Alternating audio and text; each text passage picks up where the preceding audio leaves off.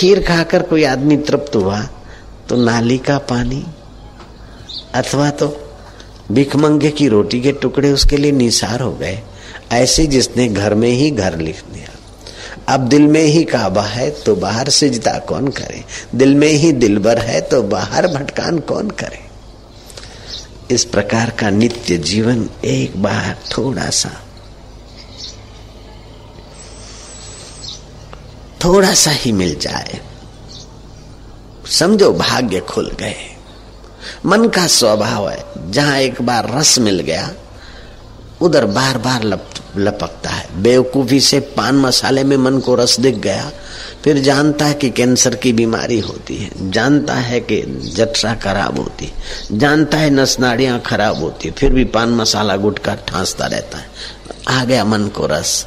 ऐसे ही भगवान करे कि भगवान का एक बार रस अपने को आ जाए, आप लोगों को मिल जाए।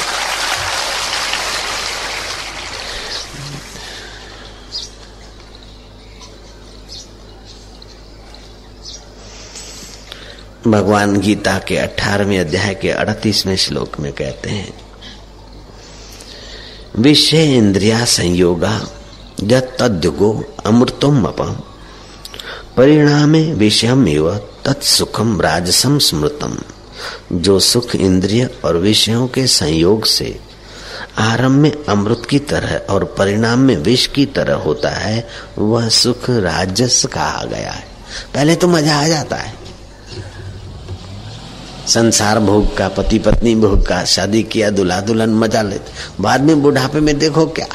और उस मज़ा लेने की स्मृति बार बार शरीर में शिथिलता हो गई और वह स्मृति फिर सुअर की योनि में ले जाती। कबूतर की योनि में जाती, बकरे की योनि में ले जाती। सामर्थ्य क्षीण हो जाता है, लेकिन सुख की चटकी, जैसे पान मसाला गुटका खा खा के बीमारी हो जाती। नहीं खाते फिर भी मन लप, लपकता है।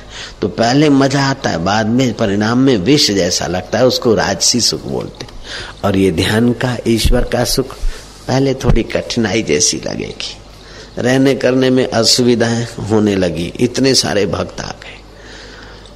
पहले कठिनाई लगेगी, लेकिन वो फिर एक बार चस्का लग गया तो अरे देवताओं का, स्वर्ग का सुख भी कुछ नहीं। स्वर्ग का सुख भोगने से तो पुण्य नाश होते हैं और ध्यान का सुख भोगने से पाप नाश होते हैं। स्वर्ग का सुख भोगने से अप्सराएँ मिलती है और अंत में पतन की तरफ़ ले जाती है और प्रभु का सुख पाने से स्वयं प्रभु हमारे हृदय में प्रकट होते हैं। जब ही नाम हृदय धरो जब ही नाम हृदय धरो भयो पाप को नाश। भयो पाप को नाश। जैसे चिनगी आग की पड़ी पुराने घास। हरि हरिओ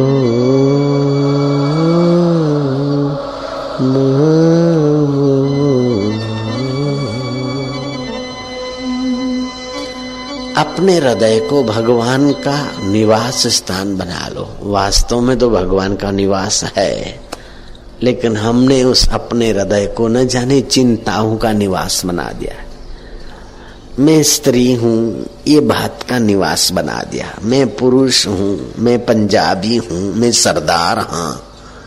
वो सरदार, मैं सरदार हाँ मैं पंजाबी हाँ। मैं गुजराती हूँ, मैं गरीब हूँ, मैं अमीर हूँ, मैं दुखी हूँ, मेरा ये दुश्मन है, ये मेरा मित्र है। इस कचरा पट्टी का निवास बन गया अपना हृदय। अब वो कचरा पट्टी निकालनी है तो स्मृति करनी पड़ेगी। जैसे कचरा घर का निकालना है तो झाड़ू लगाना पड़ेगा। ऐसे ही अंतकरण का कचरा झाड़ू से नहीं जाएगा, पानी से नहीं जाएगा। साबुन से यहाँ, टिनोपोल से नहीं जाएगा। हृदय का कचरा जाएगा सात्विक स्मृति से। जो तुच्छ स्मृति का कचरा है, वो श्रेष्ठ स्मृति से निकल जाएगा। तुलसीदास ने उसका फ़ायदा उठाया था, आप भी उठाएँ। तुलसीदास साधना काल में कहते कि मम हृदय निवास प्रभु तोरा। मैं तुलसीदास हूँ। रत्नावली मेरी पत्नी है, मेरा फलाना है ढींगना है, ये तो कचरा मैंने घुसेड़ा था। लेकिन वास्तव मेरा मेरा हृदय तुम्हारा निवास है। मम हृदय निवास प्रभु तोरा। तम बसे आई बहु चोरा। मेरा हृदय तो तेरा भवन है। अब मैं समझाऊं तो पुकारता हूँ। मम हृदय भवन प्रभु तोरा। तही बसे आई बहु चोरा। वहाँ बहुत चोर आकर बैठे। काम क्रोध, लोभ, मोह, चिंता, भय, इसका सुमरण, उसका, इसका राग, उसका राग, उसका द्वेष, इस प्रकार के तमाम चोर घुस गए। हृदय तो मेरा है, लेकिन घर तेरा है, ठाकुर जी। अपने घर की तू ही संभाल कर, मैं नहीं संभाल सकता। मेरी कोई सुनता ही नहीं। मैं एक अकेला बटमार्गू हूँ, मेरी कोई सुनता नहीं। मम हृदय भवन प्रभु तोरा, तही बसे आई बहु चोरा। मैं एक अमित बट मारा को सुने न मोर पुकारा। मैं अकेला बटमार्गू जैसा हूँ। मेरी पुकार कोई सुनता नहीं, मेरी बात कोई मानता नहीं प्रभु। हृदय मेरा है, घर तेरा है, अब तेरे घर की संभाल मैं नहीं ले पा रहा हूँ, क्योंकि इसमें बहुत घुस गए मैं अकेला हूँ। मैं एक अमित बट मारा, को सुने न मोर पुकारा। भागे नहीं, नाथ उबारा, वो भक्ते नहीं है, नाथ तुम्हें उबारो। रघुनायक करो संभारा, हे प्रभु, अब मेरी संभाल लो। आपके घर की संभाल लो, हृदय तो मेरा है, घर तुम्हारा इसमें चोर घुसे हैं, मेरी बात सुनते नहीं, मानते नहीं, मैं बटमार्गू जैसा पुकार रहा हूँ अब तुम संभाल लो। ए मेरे सच्चे पातशाह, तुसी संभालो, ताडा घर है। हे मेरे रब, ताडा घर नहीं, तुसी रक्षा, देखभाल करो, मेरी आवाज़ कोई सुनते नहीं है। भागे नहीं नाथ, उबारा, रघुनायक, करहूं संभारा। फिर भगवान को जरा दम भी मारते हैं लोग जैसे बच्चा कभी कभी माँ बाप को दम मारू। ऐसे ही तुलसीदास ने भी भगवान को थोड़ा कोनी मार दी, दम मार दिया भगवान को। बोलते, चिंता यही मोही अपारा। मुझे अपार चिंता यही है कि अपजस जानी हुई तुम्हारा। जब तुम्हारे घर में ऐसे चोर रह रहे हैं तो तुम्हारा अपजस होगा, ये मेरे को चिंता है। जैसे बच्चे कभी कभी माँ बाप को भी अपनी चतुराई की बात सुनाकर उनको प्रभावित करने की करते हैं, अथवा उनको अपने तरफ़ ध्यान दिलाते हैं उठा दे, नहीं तो मैं बैठ जाऊँगा इधर, नहीं तो मैं यहाँ कूद जाऊँगा। नहीं मेरे बाप, आ जा। कृष्ण जब बाल लीला में, कृष्ण सो के उठे, गोपियाँ झूला झूलने लगे रोए थोड़े। विनोद में। कृष्ण वास्तव में रोए नहीं लेकिन लीला में तो कृष्ण ने कोई बात की कमी नहीं रखी। जयराम जी की। हम्म, क्या चाहिए क्या चाहिए? बोल मेरे बाप क्या चाहिए? गोपियाँ जो लाग प्याग वो चाँद दिख रहा था बोले वो चाहिए। अरे मेरे बाप ये चाँद कैसे लाके दूँगी नहीं ये कैसे लाएगा तो बोले, नहीं, मेरे को चाहिए चाहिए ज़ोर से रो यशोदा माँ भाग कर आई कि तुम क्या? कन्हैया को संतुष्ट नहीं कर पाती हो। बोले, माँ, वो तो चाँद माँगता है, अब कहाँ से ला दे?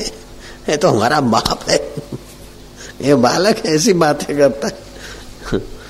यशोदा माँ ने उनको गोद में लिया। बेटा, क्या चाहिए? वो अच्छा अच्छा। वो क्या है? वो तो बेटा, मक्खन है, मक्खन। उधर का मक्खन क्या? ये मक्खन? बोले, नहीं नहीं, मेरे को तो वही मक्खन चाहिए। वो कैसा है? मेरे को तो वही मक्खन चाहिए। यशोदा माँ कहती, बेटा, ये मक्खन है ना अच्छा नहीं। माँ, क्यों अच्छा नहीं? कि बोले, एक समुद्र से निकला है, मथने से। देवदानों ने मथा था ना तो चंद्र निकले थे समुद्र से तो समुद्र का मक्खन इसमें बेटा एक ऐसा ही है। देखो बीच में काली माँ काली माँ दिख रही है। मेरा कन्ने या ऐसा मक्खन क्यों खाएगा? हज़ार गाय दोकर सौ गायों को पिलाया जाता था, दूध, छाछ उनकी। सौ गायों को धोकर दस गायों को पिलाया जाता था। और दस गायों का दूध, छाछ, मठा आदि एक गाय के हवाले किया जाता था, पद्मगंधा गाय। और माँ यशोदा खुद दूध गर्म करती। क्यों? कि खुद करने से अपनी आँखों के द्वारा प्रिय के लिए प्रेम उभरता है। उस वस्तु में स्वाद आता उस वस्तु में सत्व का सिंचन होता है। भले चार चार दस दस नौकर हो, लेकिन अपने बेटे बेटियों को तो अपने हाथों से ही भोजन बना के खिलाते सेवक बड़ी श्रद्धा से सेवा करके मुझे खिलाते। तब भी मैंने कल कहा कि मेरे माँ के हाथ की रोटी अभी भी याद आती है कि ऐसी रोटी कभी नहीं खाई। अब माँ नब्बे साल की हो गई असमर्थ हो गई, नहीं तो अभी भी जी करता है कि माँ बनाए फिर खाएँ तो अच्छा अपने हाथ की रोटी का भी वो स्वाद नहीं मैंने लिया जितना मेरी माँ के हाथ की रोटी का, मेरे को स्वाद अभी भी याद इस भगवत मंच पे भी माँ की रोटी की याद आती, कितनी बारी होगी। माँ की प्रीति। तो फिर यशोदा जैसी माँ और कृष्ण जैसा बेटा कैसा प्रेम रहा होगा? मेरे लाल, ए मक्खन गोपियाँ देखती रह गई कि सारी दुनिया को पटाने वाले को भी यशोदा माँ पटा के बैठी। ऐसे तुलसीदास भी ठाकुर जी को पटाने की बात कर रहे भक्त में ताकत होती है, प्रेम में शक्ति होती है। प्रेमास्पद को भी कभी कभार कुछ मोहब्बत जब ज़ोर पकड़ती है तो शरारत का रूप लेती है। बच्चा भी जब बहुत स्नेही होता तो कभी माँ बाप को नहीं ऐसे। तुलसीदास जी कहते हैं, भागे नहीं, नाथ उबारा, रघुनायक करूँ संभारा। चिंता यही मोही अपारा, अपजस जानी होई तुम्हारा। मुझे ये चिंता है कि तुम्हारा अपजस हो जाएगा, कि तुम्हारे घर में चोर। जब तक ये मेरा था, तब तक तो ठीक है, जो था। हमारी औकात के अनुसार जो भी है वही क्या करे। अब तो तुमको सौंप दिया, अब तुम्हारा घर और उसमें ये चोर बैठे ऐसे आप भी कभी कभी कह दिया करो कि, ठाकुर जी, ये चोर घुसे किसी बड़े आदमी के घर में चोर घुसे हो बड़ा आदमी समझो बिज़ी है, ध्यान नहीं देता। फिर भी आप पुकारोगे, चोर घुसे चोर घुसे तो चोर भाग जाएँगे। जयराम जी की। ऐसे ही बड़े में बड़ा तो परमात्मा है वो बड़ा आदमी तो एक जगह जाता है तो दूसरी जगह खाली होती है। लेकिन ये बड़ा ऐसा है कि कहीं भी जाए, तभी भी जगह खाली नहीं होती, क्योंकि आकाश की नाई व्याप रहा है। उसकी गैर हाजिरी नहीं होती।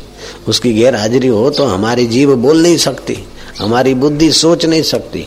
मरने के बाद भी उसकी गैर हाजिरी नहीं होती। अगर गैर हाजिरी हो तो फिर हम लोक लोकांतर में कैसे जाएँगे? उसी की चेतना से जाते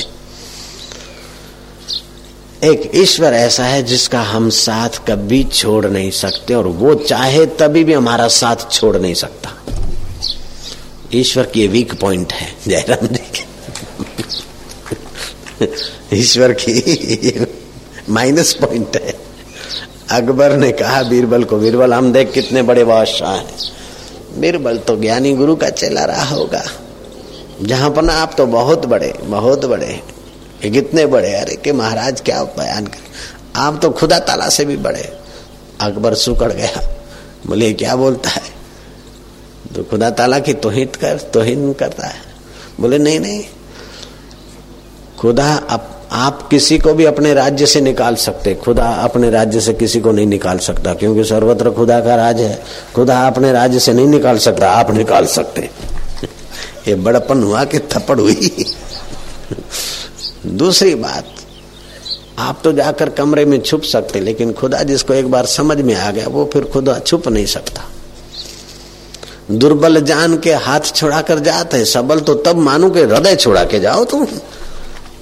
मार दिया मेहना प्रेम का सूरदास ने कि दुर्बल जान कर मेरा हाथ छोड़ा के भागते हो, लेकिन ठाकुर जी, रुको सुनो एक बात, बलवान तो तब तुमको मानूँगा कि मेरे हृदय से निकल के दिखाओ। ठाकुर जी लाचार हो गए, भैया, ये तो मेरे बस की बात नहीं है। तो ये बात दो वीक पॉइंट है भगवान की। एक तो एक बार मिल जाते हैं तो कभी बिछड़ते नहीं। ज्ञान स्वरूप से एक बार दिख जाते, समझ जाते आप तो फिर भगवान का आदर्शन नहीं होता। वो भगवान की विस्मृति हो सकती आदर्शन हो सकता है, लेकिन भगवान का वियोग नहीं होता। ईश्वर की विस्मृति हो सकती है ईश्वर का आदर्शन हो सकता है। जैसे, ये मैंने आपको तोलिया दिखाया कि इतना बड़ा है, इतना चौड़ा ये तोलिया है। अथवा ये घड़ी आपको दिखा दी। अब इस घड़ी को मैंने छुपा दिया, अथवा आपको दूसरी बातों में लगा दिया। तो घड़ी का आदर्शन हुआ, घड़ी की विस्मृति हुई, लेकिन घड़ी का एक बार ज्ञान हुआ, वो मैं आपसे छीन नहीं सकता हूँ। इसका अब आपको अज्ञान नहीं हो सकता है। हो सकता है क्या? आदर्शन हो सकता है, विस्मृति हो सकती है, अज्ञान नहीं होगा। ऐसे भगवत तत्व को एक बार ठीक से जान लिया। फिर अज्ञान नहीं होता। विस्मृति हो सकती, आदर्शन हो सकता है, अज्ञान नहीं होता। एक बार ज्ञान हो जाए। जैसे सूर्य को एक बार देख लिया, फिर हज़ार हज़ार बादल आए और दो महीने तक सूरज न दिखे। मान लो, ऐसे भी हैं। धरती के स्थान ऐसे भी हैं, सूरज नहीं देखता। फिर भी एक बार सूरज देख लिया तो उसका अज्ञान नहीं होता। ऐसे एक बार भगवान दिख गए, ज्ञान हो गया, फिर अज्ञान नहीं होता। तो और राजा तो एक बार दिखे, फिर चला जाएगा। ईश्वर एक बार दिखे तो जा नहीं सकता, क्योंकि सर्वत्र भरपूर है। तो महाराज, आप तो खुदा से बड़े हैं, खुदा एक बार दिखे तो फिर छुप नहीं सकता, और आप छुप सकते। जयराम जी की, और खुदा आप किसी को अपने राज्य से निकाल सकते हैं और भगवान अपने राज्य से नहीं निकाल सकता। जो अपने राज्य से नहीं निकाल सकता, वो कैसा सुंदर राजा है? और जो कभी छुप नहीं सकता, वो कैसा साथी तो फिर भी हृदय में फालतू बातें भरी है। इसलिए गड़बड़ होती है तो तुलसीदास ने कहा मम हृदय भवन प्रभु तोरा, ताही बसे आई बहु चोरा। मैं एक अमित बट मारा को सुने न मोर पुकारा। भाग्य नहीं नाथ उबारा, रघुनायक करहूं संभारा। चिंता यही मोही अपारा अपजस जानी होई तुम्हारा। लो चिंता मुझे यह है कि तुम्हारा अपजस होगा। क्योंकि हृदय तो मेरा है, घर तेरा है। और तूने कहा है, ईश्वरो सर्वभूता नाम, हृदय से अर्जुन तिष्ठति। हमारे हृदय में तू रहता ही तेरा वचन है। तो अब तेरे हृदय में ये चोर घुसे, महाराज, हमसे नहीं भागते हैं, जरा कृपा कर दे। ऐसी स्मृति भी चोरों को भगा देगी और भगवान की स्मृति चमचमाएगी आप प्रकट होगी।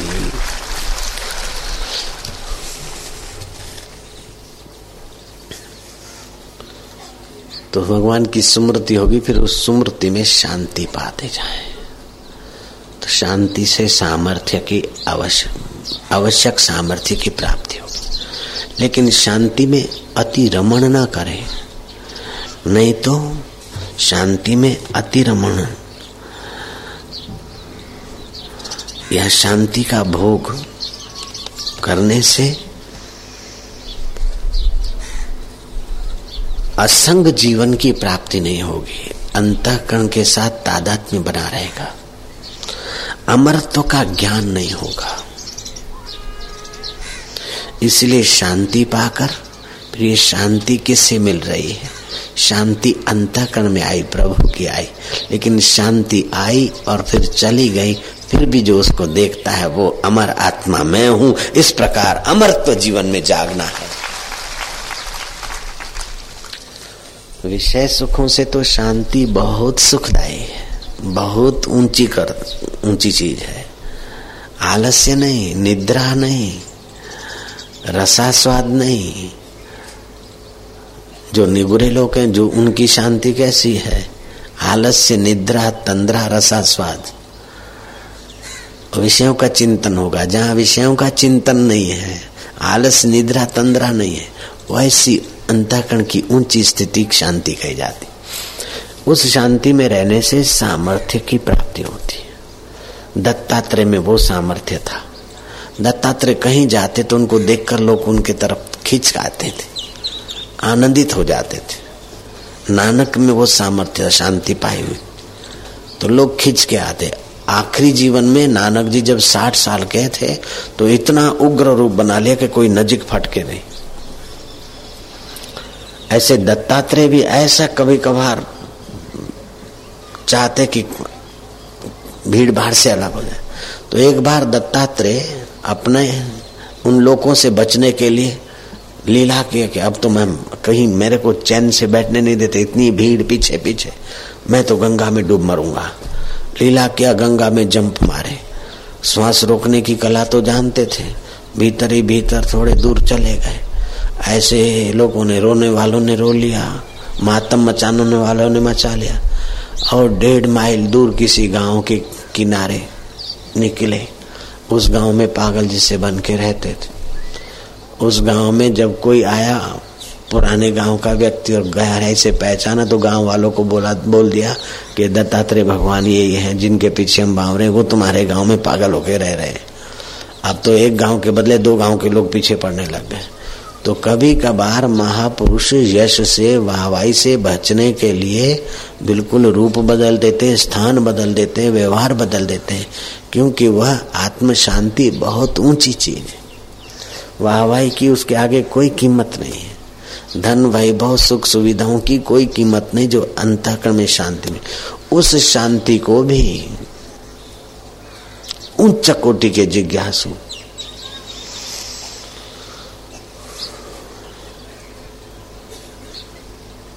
सुरक्षित नहीं रखते। उस शांति से भी एक कदम आगे चलते जिज्ञासा करते। और जिज्ञासा की पूर्ति से अन अमर जीवन को पाते हैं और आनंद रस को पाते हैं। कृष्ण के जीवन में वो अमर अमर जीवन और आनंद रस था। नानक और कबीर के जीवन में वो शांति के साथ ज्ञान भी था। काम काज में भी उनका आनंद बना रहे। ऐसे पुरुषों के वाणी से भी हमें आनंद के और ज्ञान के कण मिलते हैं। हम वो वाणी से कथाएँ, कहानियाँ भूल जाएँ, फिर भी उनका शुभ संकल्प हमारा बड़ा शुभ करता है। ऐसे पुरुषों की निगाहों से भी वो आध्यात्मिक तरंग निकलते और हमारा मंगल होता है। इसीलिए कहा कि ब्रह्म ज्ञानी की दृष्टि अमृत वर्षी ब्रह्म ज्ञानी का दर्शन वडभागी पावे ब्रह्म ज्ञानी को बल बल जावे। जो शांति में रमण करते हो तो ज्ञान के तरफ़ लापरवाही करते वो कुछ सिद्धियों के तो धनी हो जाते हैं, लेकिन वे सिद्धियाँ क्षीण होते, फिर ठन ठन पाल भी हो सकते हैं। लेकिन जो शांति लाभ कर लेते हैं, लेकिन उसमें उसको सुरक्षित रखकर वो परम तत्व भूलते नहीं तो वे फिर परम तत्व का अमर जीवन का ज्ञान पा लेते और अमर रस का अनुभव कर लेते हैं। फिर अमर रस और वे अमर जीवन और वह, और शांति और वे भिन्न नहीं रहते हैं। एक अभिन्न तत्व हो जाता है। बहुत ऊँची बात है। ये अकेले में नहीं होता। ये फल साधनते न होई। गुरु कृपा ही केवलम शेषा परम मंगलम नहीं तो शांति वाले सुन जीवन में चले जाए। इसीलिए बोला, ऐसे गुरुओं के लिए महिमा गायशा गुरु ब्रह्मा हे ब्रह्मदेव, गुरु का भी पद आपके बराबरी है आप सृष्टि पैदा करते तो गुरुदेव हमारे अंदर ज्ञान के संस्कारों की सृष्टि पैदा करते। गुरु विष्णु, है विष्णु जी, आप पालन करते हैं। गुरुदेव हमारे साधन संपन्न, साधन भजन के सामग्री का पोषण करते हैं। गुरुदेव महेश्वरा, है भोलेनाथ, जैसे आप परलय कर देते, ऐसे जीव भाव के, पाप संस्कार के, मेरे तेरे के संस्कार, विकार वासनाओं को हमारे गुरुदेव नाश कर देते। फिर भी ऋषि से रहा नहीं गहा, गया। गुरु को ब्रह्मा की बराबरी, विष्णु की बराबरी, शिव की बराबरी कहते हुए ऋषि ने कहा, गुरु साक्षात पर ब्रह्मा ब्रह्मा विष्णु और महेश में जो ब्रह्म रमण रहा है, हमारे गुरु साक्षात पर ब्रह्म है। ऐसे गुरु को हम नमस्कार करते हैं, प्रणाम करते हैं। तस्मय से गुरुवे नमः नमः न मम इति नमः। ये देह मेरा नहीं है, इसका नाम है नमः।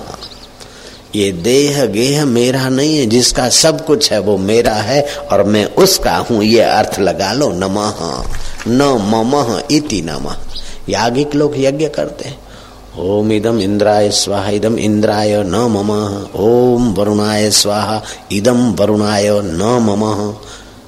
कुबेराय स्वाहा, कुबेर के लिए दे रहा हूँ। इदम कुबेराय न मम। मेरा नहीं, नमः। न मम बराबर नमः। तो आप भी सुबह उठो कि नमः, प्रभु, नमस्ते। प्रातः स्मरामी, हृदय संस्फुर्त आत्म तत्व प्रातः हम उसका स्मरण करते जो हृदय में आत्म तत्व संस्फुरित हो रहा है। सचित सुखम, परम गति तुर्यम। जो सत्य है, चेतन है, सुख स्वरूप है। परम गति है, तुर्या है, जागृत स्वप्न सुषुप्ति से पार है। जागृत आया, चला गया, स्वप्न आया, चला गया, गहरी नींद आई, चली गई, फिर भी जो उसका प्रकाशक है उस परमात्मा का हम स्मरण करते हैं। जागृत स्वप्न सुषुप्ति वेति नित्यम तद ब्रह्म निष्कलहम न च भूत संगम जागृत स्वप्न सुषुप्ति आई गई, फिर भी जो निष्कलंक आत्मा ब्रह्म है, जिसको भूतों का संग नहीं। पंचभूत जिससे सत्ता लेते, सूरज से जो सब जुड़े हैं, हर शरीर सूरज से जुड़ा है, फिर भी सूरज उनके संग नहीं है। वे मर जाए तो सूर्य नहीं मरता। वे बीमार हो तो सूर्य बीमार नहीं होता। वो जन्म ले तो सूरज जन्म नहीं लेता और मर जाए तो सूरज नहीं मरता। सब जीव सूर्य के साथ जुड़े हैं, लेकिन सूर्य किसी के साथ नहीं जुड़ा है।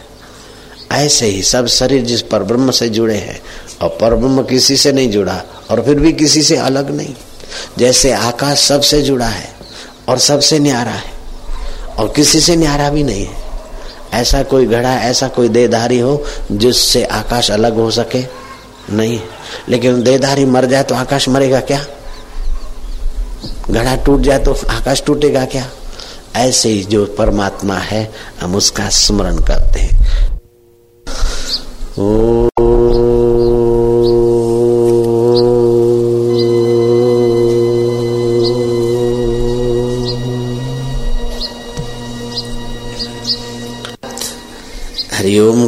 करते करते शांत हो जाए तो विकारों से ऊपर उठने का सामर्थ्य आएगा। बल, बुद्धि बुद्धि में सामर्थ्य आएगा, मन में सामर्थ्य आएगा, स्वास्थ्य में सामर्थ्य आएगा, चित्त में सामर्थ्य आएगा, विश्रांति से, और विचार से अमरत्व की प्राप्ति होगी। विश्रांति से सामर्थ्य, विचार से अमरत्व, मैं कौन हूँ? शांति मिली उसको देखने वाला मैं कौन? अशांति हो, विकार आए क्रोध आ जाए, उस समय विचार देखो, क्रोध को देखो, आप क्रोध में बहेंगे नहीं, क्रोध का उपयोग कर लेंगे।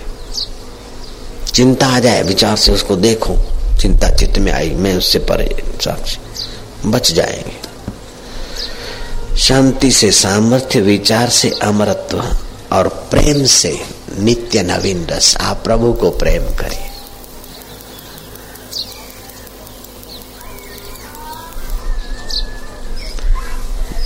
दिखने वाली वस्तु में मोह होता है और जो दिखता नहीं, उसमें प्रेम होता है। प्रत्यक्ष नश्वर का होता है। मोह नश्वर में होता है, प्रेम शाश्वत में होता है। प्रतीति नश्वर की होती है और प्राप्ति शाश्वत की होती है। स्वप्न में ये मिला ये मिला, आँख खुली तो कुछ नहीं। ऐसे ही ये नश्वर की प्रतीति, ये मिला ये मिला ये मिला। आँख बंद हो गई तो कुछ नहीं। खाली प्रतीत हो रहा है कि मेरे दो बंगले हैं, मेरी जुट मिल है, मेरे दो मिले हैं, दो कारखाने, प्रतीत हो रहा है। कुछ समय के बाद देखो तो कुछ नहीं। ये प्रतीति है। प्राप्ति शाश्वत की होती है, प्रतीति नश्वर की होती है। नश्वर तो बहुत प्रतीत हो गया, जीवन में ये मिला ये मिला, लेकिन प्राप्ति नहीं हुई, इसलिए खटकता है अधूरापन। खालीपन खटकता है। नित्य जीवन की प्राप्ति होती है और नश्वर जीवन की प्रतीति होती है। मैं फलाना हूँ, मैं गोबर गणेश हूँ, मैं इकबाल हूँ, मैं अरुण हूँ, मैं फलाना हूँ, मैं गोमती हूँ, मैं गंगाबाई हूँ। ये प्रतीत हो रहा है और तुम क्या हो ये तुमको पता चल जाए तो प्राप्ति हो जाए। प्रतीति नश्वर की, प्राप्ति शाश्वत की। प्रेम से रस की प्राप्ति होती है। भगवान को प्रेम करो तो रस उभरेगा। जिज्ञासा, विचार करो तो अमरत्व की प्राप्ति होगी। और भगवान में मन शांत करो तो सामर्थ्य आएगा। शांति से सामर्थ्य, विचार से समत्व अमर तत्व की प्राप्ति और प्रेम से नित्य नवीन रस की प्राप्ति। चलो फिर से प्यार करें उसे। रा